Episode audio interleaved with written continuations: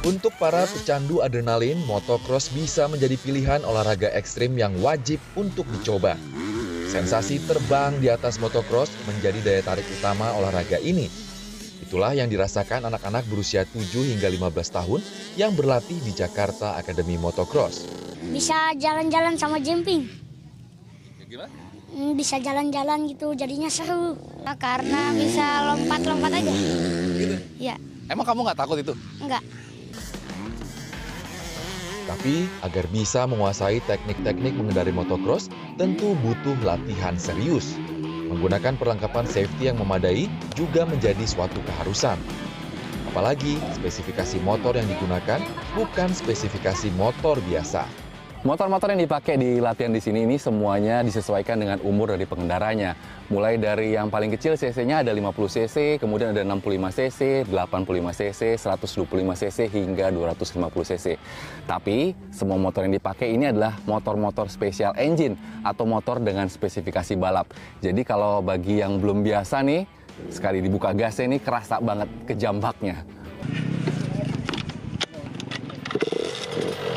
Sebagian besar peserta di Jakarta Akademi Motocross ini adalah anak-anak. Namun, nyali dan keseriusan mereka saat berlatih tak kalah dengan orang dewasa. Dan bagi pemula yang ingin memulai latihan, juga tak perlu khawatir. Karena materi yang diberikan akan dimulai dari hal yang paling mendasar. Nah, kita kasih tahu semua fungsi motor tersebut supaya mereka mengerti dulu fungsi dari yang akan dia naikin motor itu, baru nantinya teknik dasar cara mengendarai motor dan bodi posisi dia di atas motocross seperti apa. Jadi cara pengenalan dulu ke anak-anak, cara naik motor yang benar,